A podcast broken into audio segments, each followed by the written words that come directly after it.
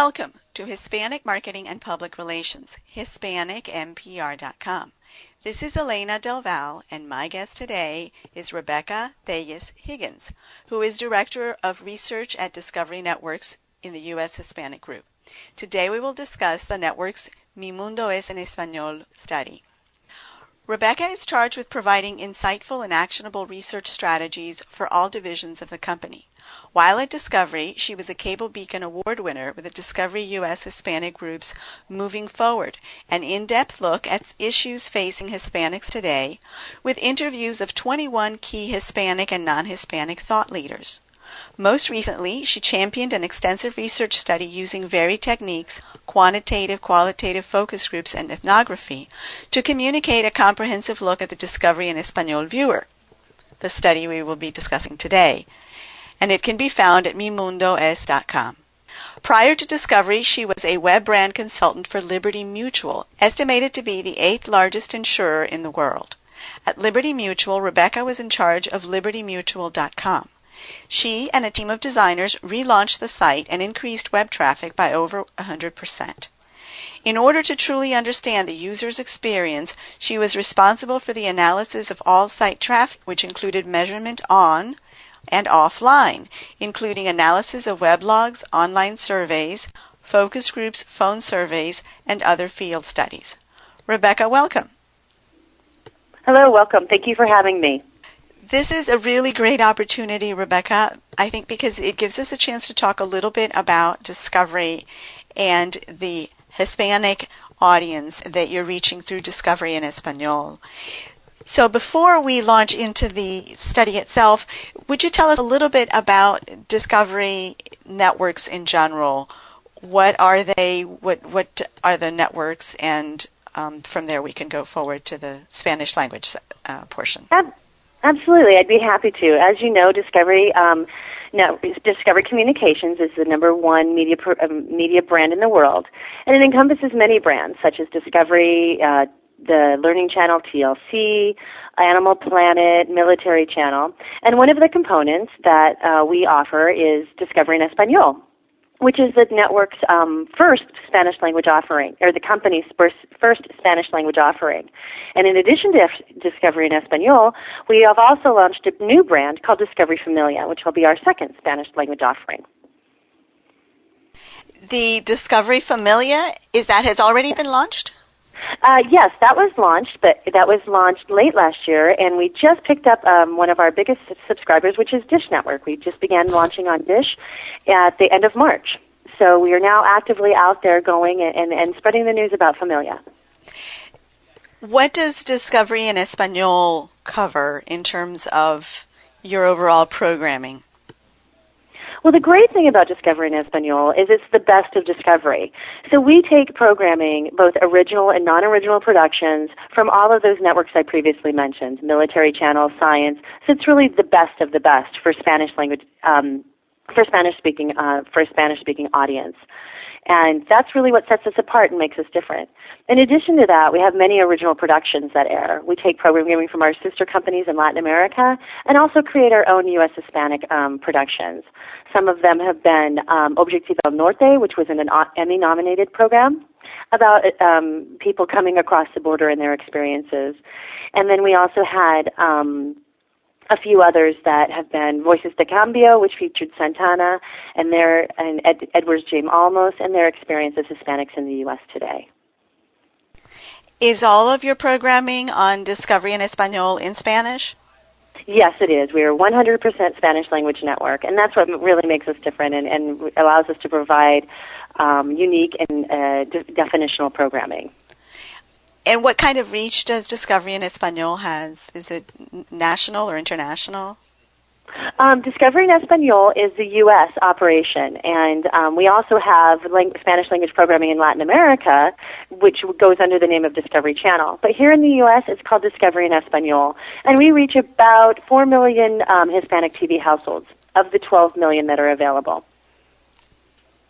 And you I should mentioned actually say I should I should actually say 12 plus million that are available. which is a pretty healthy chunk. Yes, absolutely. We're very proud of our distribution. You mentioned that you have original and non-original programming on Mm-hmm. Discovery in Espanol. Did I understand correctly? Yes, that's correct. Mm-hmm. About what percentage of your Discovery in Espanol programming is original content produced for that audience? Well, quite honestly, we look at it as all original pro- all original programming. And what that means is that because our audience is primarily Spanish dominant, they're speaking Spanish. And so when they watch it, Man vs. Wild or A Prueba de Todo, it's original to them. They've never seen it before in their native language. So uh, pretty much we look at all of our program as original.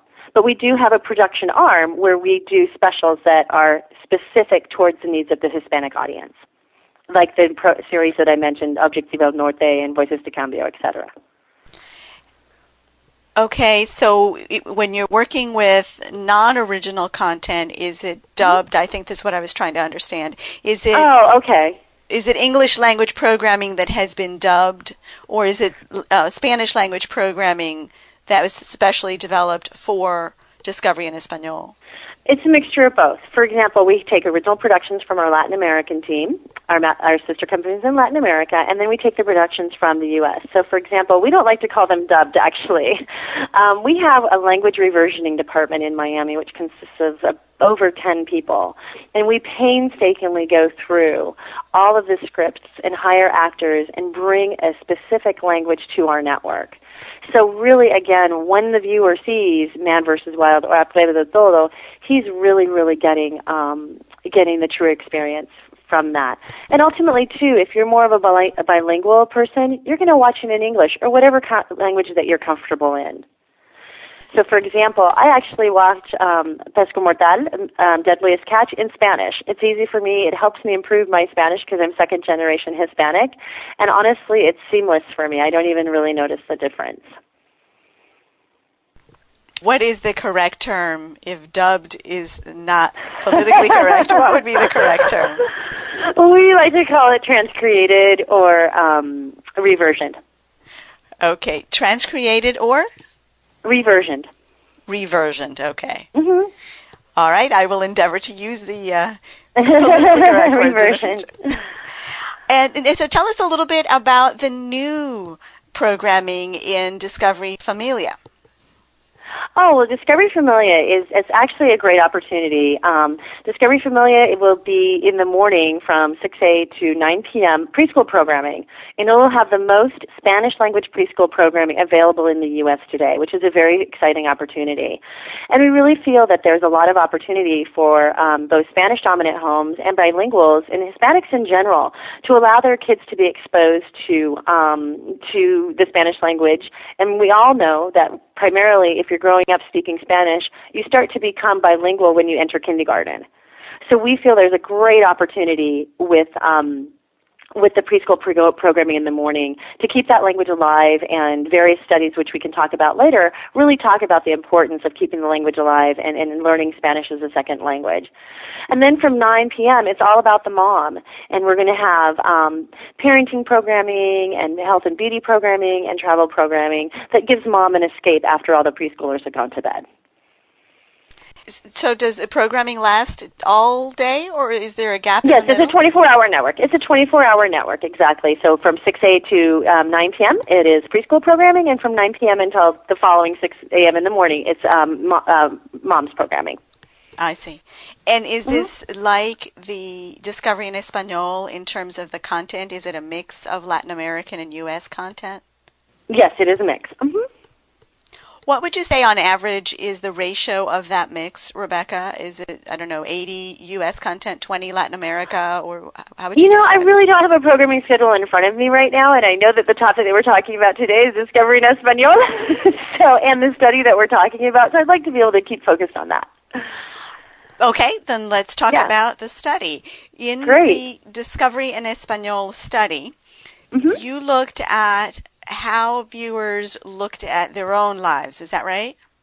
Exactly. Um, we know that the Discovery in Espanol viewer is distinctly different from, let's say, the broadcast viewer or other networks that are available on Spanish language cable.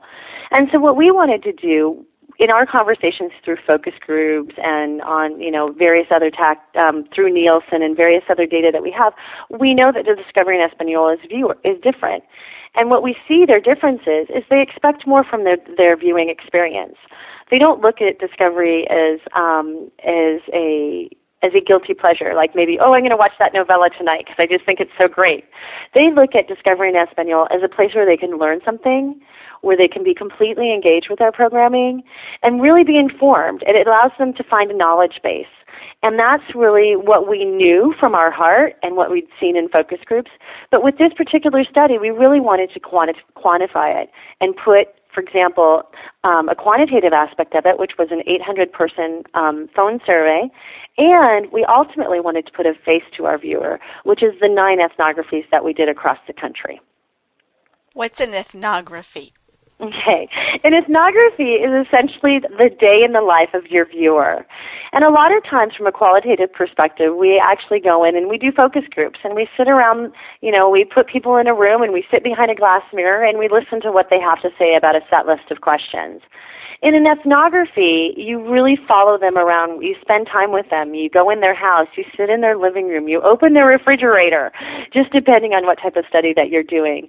So for this, we really wanted to get into the day-to-day lives of our viewer and understand what, you know, what their challenges were, what their hopes were, what their dreams were. And it allows for a perfect experience to do this. We hired a professional photojournalist that took over 3,000 images and over 20 hours of video to help us understand and capture our viewer. So when I go to your website and I see mm-hmm. the section that says Meet Our Viewer, there's Sandra and Jorge and Jesus, and it exactly. tells a little bit about each of them, their age, the number of years they've been in the U.S., their country of origin. These are the profiles Absolutely. that you're talking about. Absolutely. That's exactly what we're talking about. Um, we did nine of them and we highlighted six on the website. What do you learn from the ethnographies, and how does that relate to the sort of facts and figures category? Mm-hmm. Well, it really does, in a sense, put a face to those facts and figures. I think in this day and age, we're always driven by numbers and wanting to see the numbers and who beat who and who did what. But this particular way of looking at our viewers, again, puts a face to them and allows us to see exactly how, who and how they are. And it ultimately confirmed what it was that we learned from the quantitative study. So, for example, in the quantitative study, it talked about how our viewers are more engaged. And when you look on the site, mimundoes.com, you'll see a Dominican viewer um, by the name of Betsaida. And as we were going through the interview, she says, You know, I have Spanish language TV on all day when I'm cleaning, when I'm vacuuming, when I'm doing my household chores, when I'm taking care of my kids. But when I come down to watch TV at night and I turn to Discovery in Espanol, it gives, I give it my full attention. It's something that she focuses on because she wants to take something away from it. It's not just background noise. And that was something that was proven in the quantitative study. And it was just so great that she felt the same exact way that from the quantitative study. And it, again, it allows us to, to see a clear illustration of something speaking from that, someone speaking from that experience. The audience that you have, according to the findings in the study, mm-hmm. tends to be young. Would you tell us a little bit about that? Well, it's really interesting. The Hispanic um, um, audience in general, the Hispanic population in general, is very young. 64% of them, according to the U.S. Census, is under the age of 34. So by nature of it, I think when we think U.S. or we think general market, we think 25 to 54. When we think Hispanic, it's 18 to 49. And that's our core demographic. 70% of our audience is 18 to 49 year olds. Does that uh-huh. compare, if you know, not not to put you mm-hmm. on the spot because this no, no, no, absolutely. um, but you know, when I think of Discovery in general uh-huh. in English and some of the other channels that you have mm-hmm. on, in the network, I think of older, highly educated adults versus mm-hmm. the guilty pleasures that you were talking about. These are people right. who are looking to enrich their lives. And mm-hmm. so at first glance, it would be my expectation that Discovery in Espanol would also be reaching a slightly older audience. Were you surprised? Was this surprising to you at all? Um, I think it's really reflective of the Hispanic population. Um, they're not as affluent as from census data. We know that the average Hispanic household makes about thirty-five thousand dollars a year. Those demographics and those SES pretty much tie back to who our viewer is. And that's the same for Univision and that's the same for Tele, um, Telemundo and Telefutura as well. It's, it's, the demographic is very, very different. Um, you have a lot of, particularly when you're talking um, about Spanish dominance, completely different experiences. Whether you're a new arrival and you've only been in the United States for about five years, or maybe you've been in the States for 20 years, but Spanish is still a very, very big part of your life. And what inter- what's very interesting is in the study that it illustrates is, for example, we have a gentleman who was got a degree in electrical engineering. Um, he has opened a um, money transfer business in New York, and he is completely bilingual, but his world is in Spanish. All of his customers, all the people that do business with him are in Spanish. And so he's Ecuadorian, born and raised there. But when he comes down to sit and t- sit and watch TV after a really long, hard day, guess what he turns to? He turns to Spanish language television. My question really referred to the age. Mm-hmm. Although this is actually very enlightening as well. You're Mm-hmm. saying that they're they're spending their day perhaps in a bilingual or an English language environment and going home to watch Spanish Mm-hmm. language television that's enriching. My question was though, were you surprised at how young the audience skewed? That even though the Hispanic audience in general is very young, that these consumers would be watching what some would, might consider educational or enriching programs. Was that a surprise for you? No, no. Our viewers are very aspirational. And because of their experience, they're looking they're looking to, to live the American dream, if you will. And so through our programming, they're able to fulfill those aspirations. Another perfect example from the study was a woman in um, Los Angeles, a stay-at-home mom who manages the apartment building. She didn't wasn't able to finish her high school degree because she started having children um, but she'll watch a show like Atlas China or Atlas Mexico or um, Atlas India, and she knows she's never going to be able to go there. But through that programming experience, she's able to see what it would be like. And that again, very young mother. I think um, I don't have the site right in front of me, but she's in her 30s. So again, a very young demographic. But it just goes to the to the quality in the uh, of our programming that is aspirational and inspirational as well. When you refer So in answer to, to your question, oh, uh, I'm sorry. So in answer to your question, we weren't necessarily surprised by the age of our demographic because all through the years through Nielsen data, we've known that we were younger. And that Nielsen data is also obviously reflected through the U.S. Census, which knows that the U.S. Hispanic in general is very, is very much younger than the, the average U.S. citizen. now you also skewed younger even compared to other Spanish language networks, right? Yes, we do. Yes, we do. Yes, a lot more. We're actually the number one network that skews adult, um, adult, more adults 18 to 49 than any other network. Do you think it's because of this aspirational and inspirational aspect that you were referring to? Absolutely, I do. I really do think it is, and I think that if you think about, you know, who our audience is as well, you know, construction workers or teachers or professionals or however it is, is that they're again going back to that American extreme, that American dream experience. Um, they really do aspire to to do something maybe better than what they previously had, or maybe better than what their parents previously had. What does that mean in terms of your efforts to reach out to that audience? How does that affect your choices regarding programming and new offerings? Well, the great thing about the content that Discovery Communications as a media company offers is is that those uh, that's what our brand is. Um, we have the Planet Earths and the Life and and um, the Man versus Wild and and all these shows that allow you to kind of step into a world that you may not be by, may not be into already. And it's it's a very different, different and unique brand from a general entertainment channel. In the in the general market, it's you know an NBC or an ABC, and in the Hispanic market, it's a Univision or a Telefutura.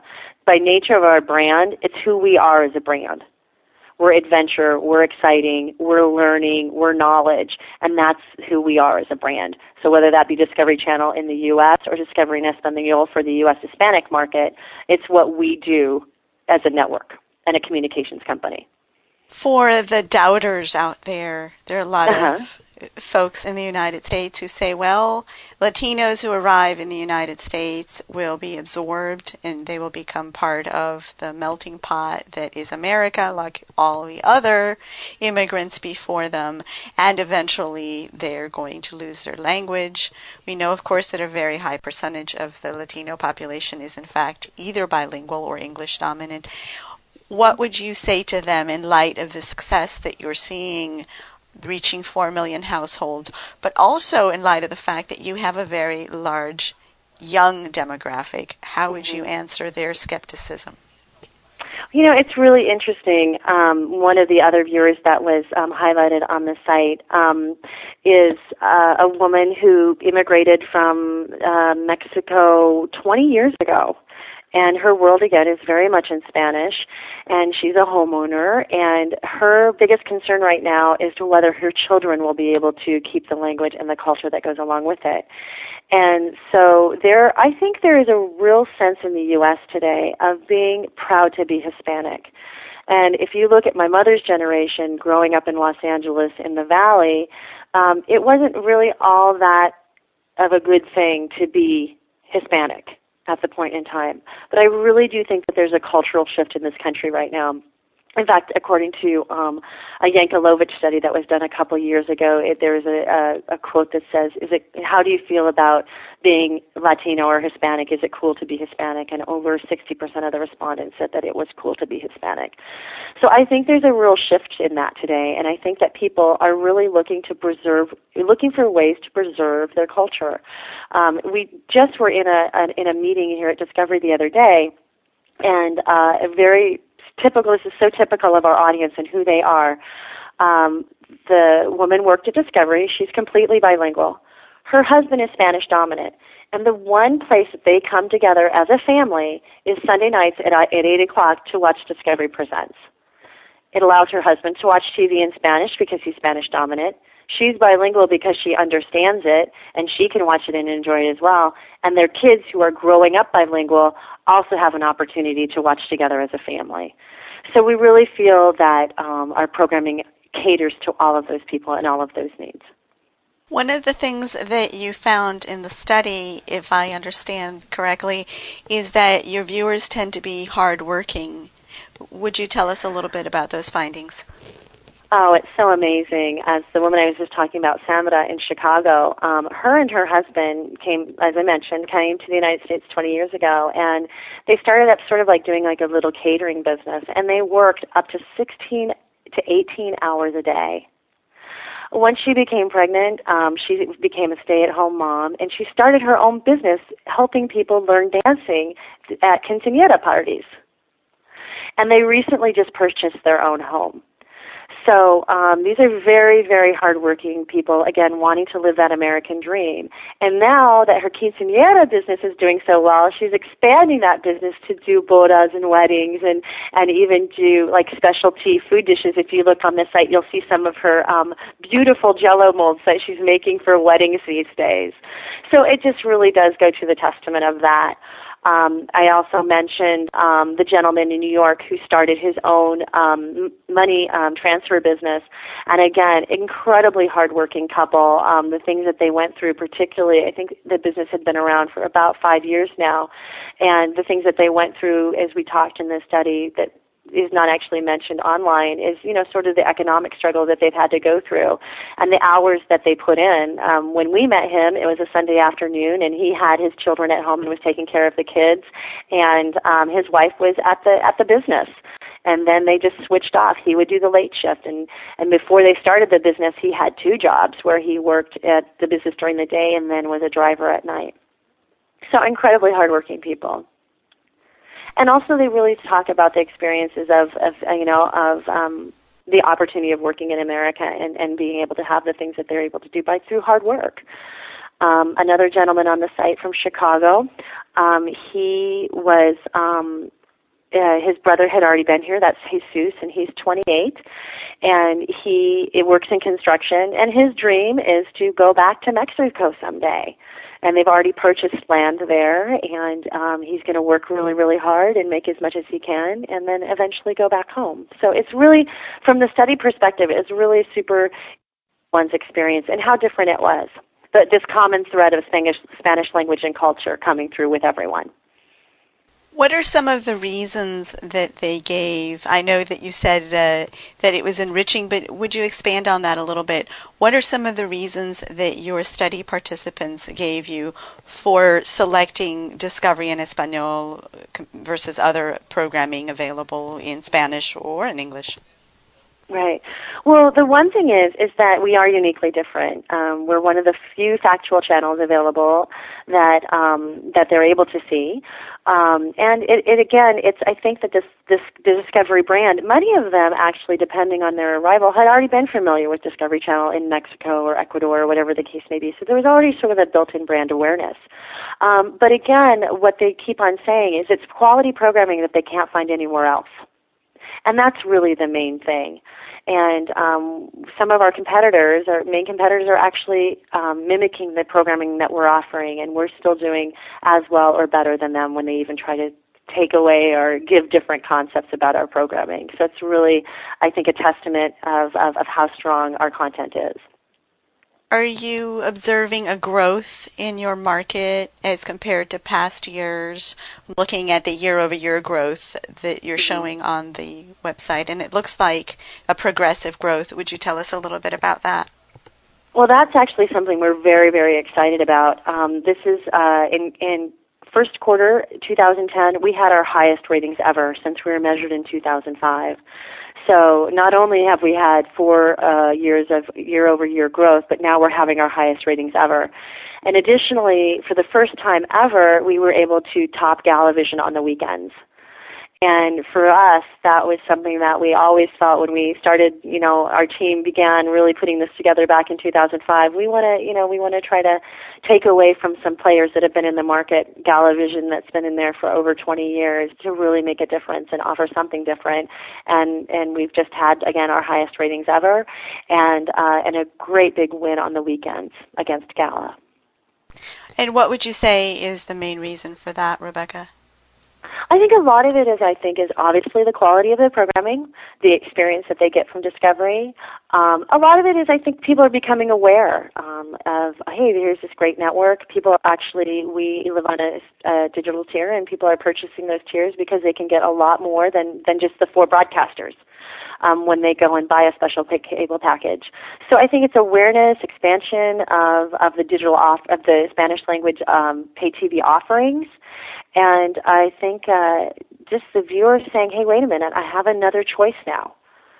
Um, up until five or six years ago, the Spanish language viewer didn't have very many choices. They had four broadcast networks and one cable network. And I think that not only ourselves, but um, Discovery in Espanol, Fox Sports in Espanol, ESPN Deportes, the ones that are being presently measured, they're seeing growth as well. And again, I think that speaks to the offer, the the the diversity of the offering now the Spanish language pay TV viewer now has a choice. And when they're when they're watching TV, they're choosing Discovery in Espanol.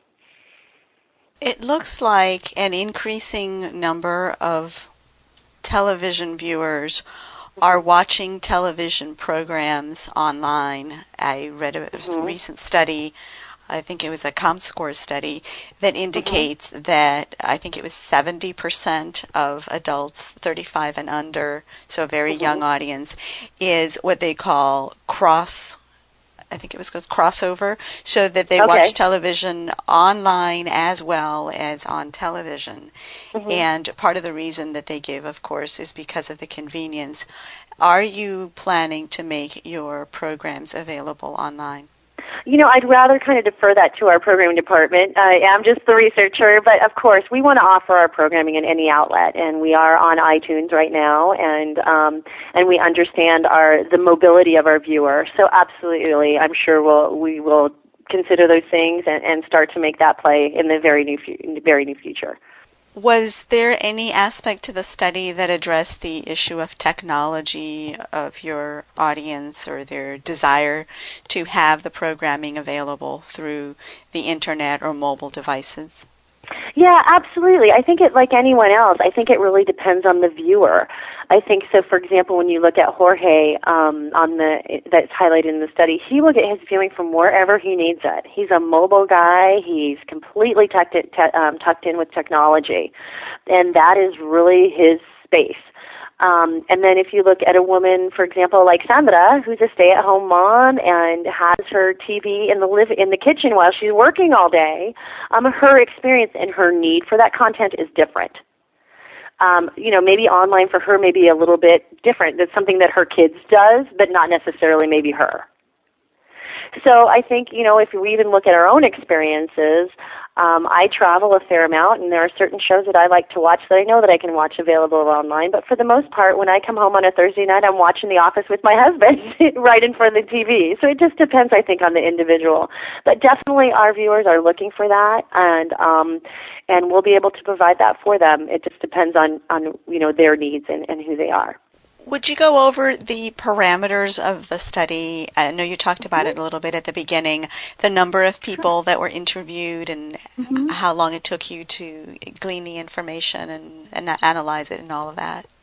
Sure. Well, this is pretty comprehensive. It started with focus groups when, when we first even re relaunched the channel and, and just sort of getting engaged with that. So over the last two and three years, we go in and do focus groups across the country, whether that be in North Carolina or Texas or LA or New York or New Jersey or wherever it is. So that's sort of our first range. And then late um, late last year, we did the um, pers- the 800 person quant study. And then um, actually that was in 2008. So then last year, in the summer of last year, we started to build the ethnography. And we finished that up, I want to say like late, late September, October. And kind of really gleamed everything. There was a lot to go through. As I said, over 3,000 images and 20 hours of footage and and um, we spent a lot of time really trying to discern and ultimately too going back to that quantitative study did, did these nine ethnographies mirror the results of that, and, and they did. Um, so from there, uh, we went to three cities in in um, three families, I should say, in New York, Chicago, and LA. So nine in total, and we spent anywhere from, depending on the family, we were there as many as six six hours, which was long. and so you can imagine the amount of data that came back from that and then it was just a real process to to come down and and and figure out out. Probably three to four months to kind of go through everything. And as you know being in a major corporation getting approval and getting sign off and everything else. As to how the story was going to be told. Did you notice any differences in terms of your audience and their preferences or characteristics based on country of origin or geography, meaning what part of the country they live in? Well, again, I think that um, yes and no. I think that, for example, Sandra in Chicago is is very much into um, you know more of the the travel and and the stories de ultratumba, the kind of the mystery shows and things like that that have a little bit more of a female skew. But she really wasn't any different than Betsaida in New York because she liked those kind of mystery shows as well. So I think that maybe it's more of a female male female preference as opposed to a country or a country of origin or a location in the US. And tell us a little bit about that um, mm-hmm. difference between men and women viewers, if you would. Definitely. Um, the, it's very interesting. Um, when we first launched the network, we were skewing kind of 60-40 um, male-female, so you could really see that there was a really strong male component to our audience. And now we're seeing shifts of like 55-45, where they're really coming together a little bit more. And um, we do offer a variety of program that appeals to everyone. You know, maybe the average woman on a Saturday may not want to watch our turbo programming or the shows that are a little bit more um, tech and mech, if you will, technical and mechanical. But she certainly wants to watch um, uh, the, like I mentioned, the mystery shows and, and some of the female programming, the um, the female programming that we have on the weekend. And the great thing about it is there's lots of programming that the whole family can come together in, and that was where we have our sort of Discovery Presents blocks on Sunday nights and our um, wildlife into the wild programming on the weekdays, Monday through Friday, um, at eight o'clock. So there's lots of things about our prog- uh, about our programming lineup that offers something for everyone, as well as offering something that's uniquely male or uniquely female.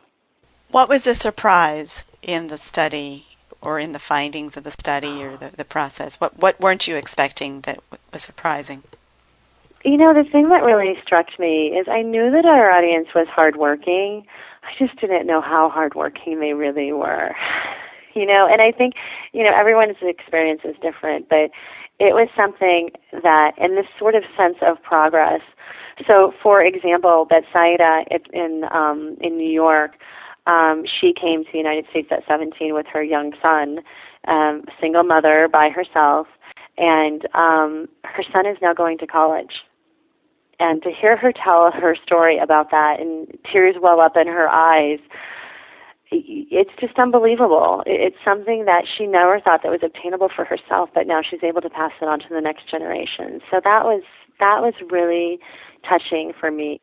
Or um one person who's not highlighted on the site um he is in Chicago and has four children and works two jobs so that his wife can stay at home and raise the kids and I thought that was incredibly amazing as well that he wanted he wanted his wife to be able to have that opportunity to be with her kids. And and he was willing to sacrifice for that. And um Sandra the other woman that we talked about just the ability and the dream of, of of being a homeowner it was something they'd worked really really hard for. And now they have this wonderful home in Chicago. And the pride and um her excitement as she toured you know gave us the tour around the house was just great. It was really, it was wonderful. It was a really amazing experience.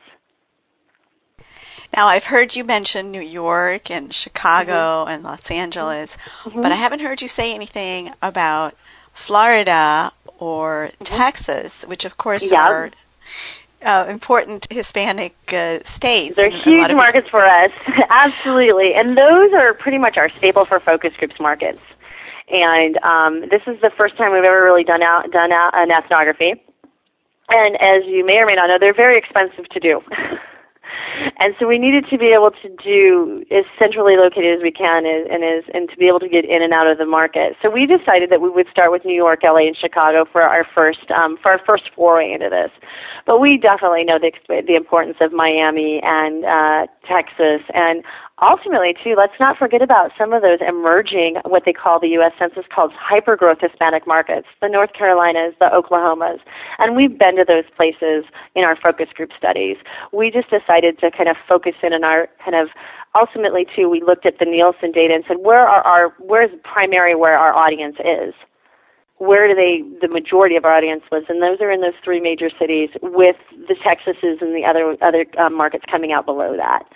So for this round um, we we we focused on the top three but i can guarantee you we will be back doing something different down the road in somewhere else.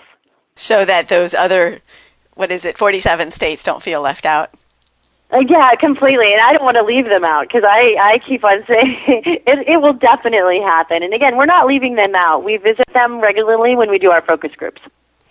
And I have been to Houston and Dallas and San Antonio and North Carolina and Miami and every place in between um, um, from a focus group level. But for this ethnography, we decided to stay, focus on the top three. Now, what about Puerto Rico? Does that fall under your U.S. Uh, programming, or do you consider that part of Latin America? That is Latin America for our corporation. Yeah, that falls out uh, under Latin America. Now, you talked about the future. Uh-huh. What did you learn from the study? And let's see, in a in a summary way, and how is that affecting your plans for the future, if at all? Oh, it's it's definitely affecting us a lot. This sort of, um, as I mentioned earlier in our conversation, this sort of wanting more from us, um, and and expecting more from us as a network, and and that definitely came through, and and we get that. And I think that when we have programs like Life, that's another example of our commitment to here's something more, here's something different, here's so that's a continual development process for us. So. Um, we we will never be able to sit on our laurels, I guess, if you will, because we have a very demanding audience. And the great thing is, is that we have a company and the things in place to be constantly able to deliver that to them. In terms of the audience themselves, because you've made mm-hmm. the findings of the study available uh, through the website mimundoes.com. Mm-hmm. What kind of a reception have you had? Have people been sharing feedback with you, colleagues, the audience? Uh, and what are they saying? Absolutely. This has been a tool that we've been able to give to our advertising team and they've been sharing it with their um, with their clients, agencies and clients and we've shared it internally with even our own company to say, Hey, listen, this is who we are and this is, is this is our audience. And so it's been a great experience and we've gotten incredible feedback. We've gotten wonderful press from it and um, and I think that it's it, it is just a, a great thing to do. Do you commonly do that when you do research to share your findings on a website or with your audience and agencies, or was this a special situation?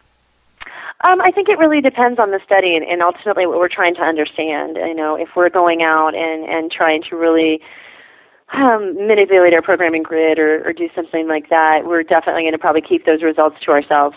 Um, but in a particular instance like this, when when we wanted again to put a face to our viewer and really sort of um, qualify the quantitative, I guess, if you will, um, this was a perfect vehicle to be able to do that.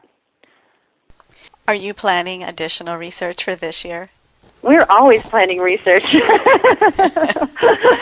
Thankfully, because that that helps me in my job. Definitely, some job security there for sure. Yes, absolutely. The wonderful thing about Discovery as well, at least for me personally, from a researcher, is it is it's a company that believes in it and understands it and and and embraces the the research aspect of it. So yes, we will definitely be having things up. We've got some things in the works right now, which we're very excited about, which I can't share right now, but absolutely there will be more. You will not hear from us. you, this will be the last you hear from us. this won't be. This will not be. No, absolutely not. Okay, so you'll keep us posted. Absolutely, absolutely. Rebecca, in light of the study and, of course, mm-hmm. of your work and knowledge as a researcher, what suggestions would you share with our listeners who are, and we have a very broad spectrum in our audience, but for those people who are interested in learning from what you have learned mm-hmm. and want to better understand and better serve this Spanish dominant U.S. audience, what suggestions would you share with them so that they can be more effective in their efforts? I think the big thing is is to go out and meet them individually. Um, a lot of the times we get honed in on sitting behind a mirror in a focus group or going through reams and reams of Nielsen and um, Simmons data and whatever other internal you know mechanisms we have to measure our audience. But I think it's really important that we go out and meet them and whether that be you know a festival in San Antonio or a book fair in Los Angeles or you know the blessings of the animals in, in Olvera Street in L.A. or the um, Hispan- uh, Mexican parade in um, in Chicago or wherever those are or whatever you know Cinco de Mayo festival in North Carolina um, to go out and meet them to go out and, and to introduce yourselves and to and to listen to their stories and, and I don't think you really get that unless it's one on one and in person. Now that doesn't have to be in the form of an ethnography, tongue twister. Not at all. Mm-hmm. For those who don't have the very big budget and are working on mm-hmm. a tight budget, they could still mm-hmm. just go out and, and meet some of their customers, right? Oh, absolutely. I think a great place is the, as I mentioned, the Mexican Day Parade in Chicago every year in September. Thousands and thousands and thousands of, of people go out and celebrate that day. The Puerto Rican Day Parade in New York, huge event. And and um, and it's very easy to strike up a conversation. I think, as we all know, Hispanics have a tendency to be super friendly, and uh, I think that anyone just going up and asking anyone would be open and, and uh, want to share their story. Okay, so your recommendation for our audience is that they go out and meet their their customers and their clients if they haven't already done so. Absolutely, absolutely. I think it's it, I think it's the best way to get to know them, and and sometimes it can be as structured as an ethno. I don't want to say as structured, but um, as set up as an ethnography or a simple conversation when you're um, in a target. Excellent. Well, thank you, Rebecca, for joining us from Miami, Florida. And thank you so much for having me. And to our audience, thank you for listening to Rebecca Telles Higgins, who is Director of Research at Discovery Network's U.S. Hispanic Group, who discussed the network's Mi Mundo es Español study. Please share your suggestions, questions, and ideas by leaving a comment on the HispanicMPR.com website. If you or someone you know would like to be on the show, you can email me directly at editor at hispanicmpr.com. That's editor at hispanicmpr.com. Let me just.